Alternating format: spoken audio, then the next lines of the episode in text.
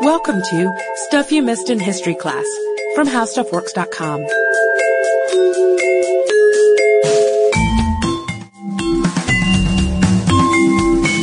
Hello and welcome to the podcast. I'm editor Candace Gibson, joined by staff writer Jane McGrath. Hey there. Jane, when you think of the Outback, what comes to mind? Uh, Crocodile Dundee. Oh, very nice, very nice. I think of koalas, Yeah. and kangaroos, mostly animals. Boomerangs. Yeah. Didgeridoos. Oh, love those.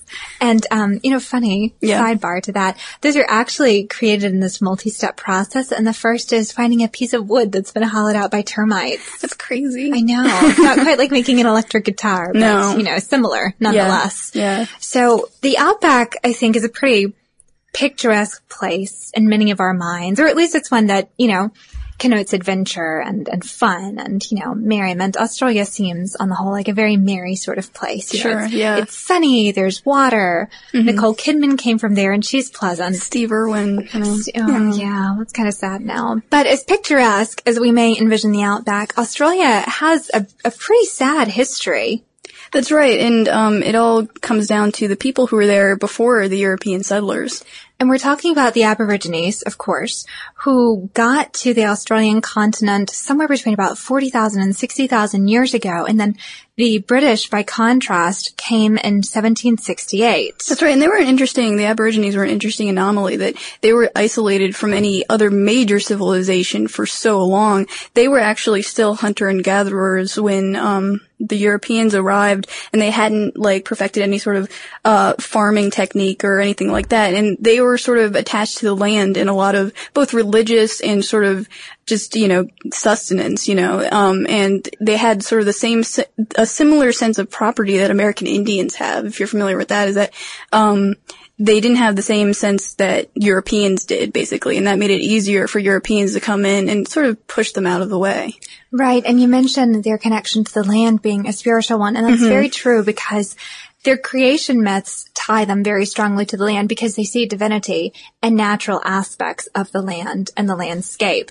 And so when the Europeans came and essentially pushed them away, mm-hmm. it was an insult not only to their spirituality but also to their way of life because as hunter gatherers if they were forced into areas of the land that didn't offer any sustenance well there wasn't much that they could do because they had no farming knowledge and right, and they had like their own their own ways of, of gathering, and if they were pushed into a new area, they w- weren't sure where to go to get the best sustenance. And you mentioned that there were a lot of connections between what happened with the Native Americans and the United States and what happened with the British and the Aborigines. And you're absolutely right because if you recall when the Native Americans were introduced to diseases that American settlers had that, mm-hmm. you know, could be innocuous to us, could Yeah. wipe out, you know, a third of their population, the same thing happened there. That's and right. And Aborigines would get like smallpox and tuberculosis and things like that. And so both the starvation that was going on and these diseases, it really impacted the population of Aborigines.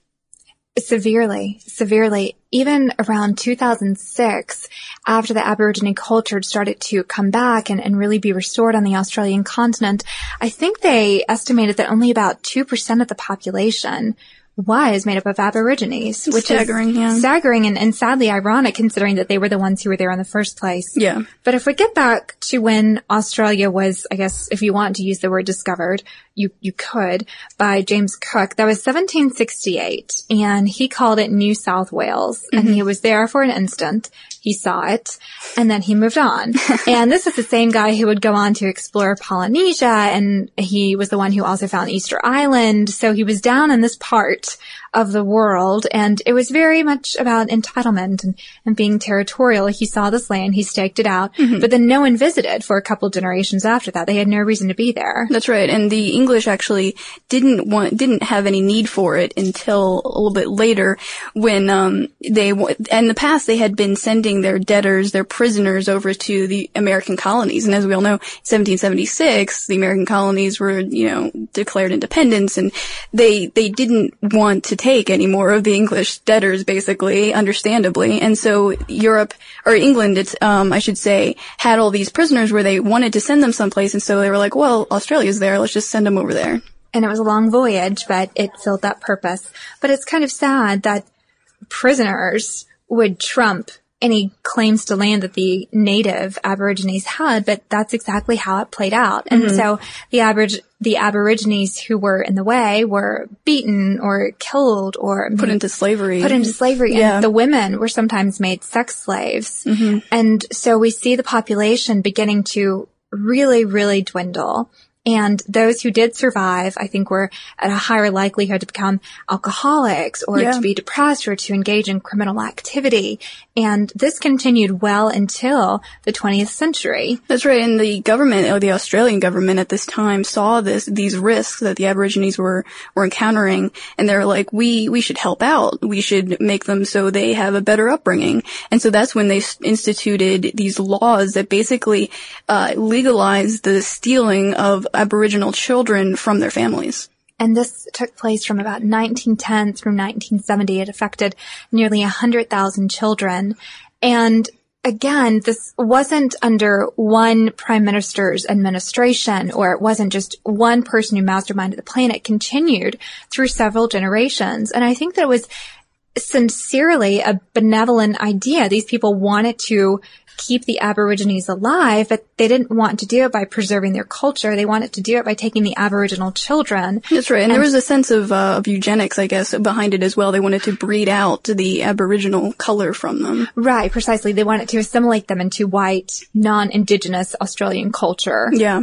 And they did this in a number of underhanded ways. And mm-hmm. no matter if you thought it was a benevolent plan, the manner in which it was executed was certainly not benevolent at all.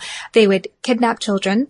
They would um, have parents sign them away. They would give them forms and feign that they were for uh, vaccinations. Thank you, vaccinations. Yeah, yeah. And in reality, the Aboriginal parent was signing away custody of his or her child. That's right. And they were like, sometimes when kids were sent to hospitals or whatever, they would leave them there and, um, and then the uh, Australian government would legalize taking the children from there and telling the parents that the ch- child had died. And that's what's the most tragic is that these mm-hmm. families underwent you know, massive grief thinking yeah. that they had lost their children. And likewise, the children were sometimes told that they were orphans. Yeah, which, which had to hurt too. And yeah think about being an Aboriginal child growing up in an all white family or mm-hmm. in one of these orphanages and knowing how different you are from everyone else and, and, being treated often very differently. Exactly. A lot of them were subject to molestation or they were ridiculed or they were abused in other ways. And it's, it was a very stark difference between the Aboriginal children and, and the white children because as Jane mentioned before, the Aborigines had evolved in isolation. So they all have very specific facial features and skin mm-hmm. colorations. And so a lot of the accounts today, I, th- I, think that some of the Aborigines say that, you know, on the basis of their appearance, they were made to feel inferior and ostracized in, in social and academic settings. And this went on for so long throughout the 20th century, uh, even while the American um, civil rights movement was going on. And could you say, Candace, that um, the American civil rights movement actually kind of instigated uh, the reform in Australia? Yeah, that's an absolute fact. And while we may think of Australia being an ocean away, it actually ideologically was very closely tied to the American civil rights movement. And sure. that was used as a model for the Aborigines to reclaim their land and reclaim their rights. And they did. They got their voting rights and they got um, permission to be included in the Australian census, which may not sound like a big deal, but it was because mm-hmm. it meant mm-hmm. that they were marked as Australian citizens and That's they right. had finally before. they had gotten equality. Yeah. And then in 1995, this investigation was launched into the members of the stolen generation, as these children were called. And in 1997, there was a report called Bringing Them Home, and it was sponsored by the Human Rights and Equal Opportunity Commission. And they basically outlined about 50 different steps that the government could take to essentially make reparations for what happened to these members of the stolen generation. That's right. And the government didn't really um, act on these immediately, or at least there were there were problems um, with uh, even making an apology. Um, created a problem for the political leaders in Australia because once they did that, they felt that they were exposing themselves to lawsuits, basically against the government. And they had a reason to feel that way because one of the steps, one of the four steps that the commission outlined was compensation. The others were restitution, the rehabilitation of the wrong parties, and a guarantee against future violations. And so prime minister back then was John Howard and he was very adamant and insisting that there would be no apology mm-hmm. and on the grounds that the movement may be seen today as culturally irresponsible, back then it was, you know, genuinely done as a benevolent thing to save the Aboriginal population. That's right. They had good intentions, um, which I, you can argue, but I, it all goes to show where good intentions can bring you sometimes. Exactly. But there was an apology issued by the new prime minister, that's Kevin Rudd, and that wasn't too long ago, February 13th, 2008. That's right. And in the meantime, actually, there haven't been many reparations made uh, to the anyone in any member of the stolen generation, except for one successful lawsuit in the late 90s. And that was a man named Bruce. It's Trevorrow or Trevorrow. I'm not sure how his last name is pronounced, but essentially he was 13 months old when his mother took him to a hospital on Christmas Day uh, for stomach pains, and he was kept and the mother was told that um, either he had died or he couldn't be given back to her. And she managed to keep her other children, mm-hmm. and they were raised in the Aboriginal culture. And she went several times back to the hospital to pursue Bruce and his whereabouts. And because there was such an intense paper trail between her requests for permission to see him and mm-hmm. for her search for him, and because Bruce's siblings had grown up and hadn't succumbed to a life of alcoholism or crime, which were some of the popular claims against the Aborigines, he was able to wage a successful case against the government. That's right, and he won. He did. The amount of, I think, 447,000 US dollars, which may seem like a small fee for all that he endured, but it's, it's something, and it is, to this day, the only reparation that has been made. Except in Tasmania. Tasmania uh, does have a fund for reparations.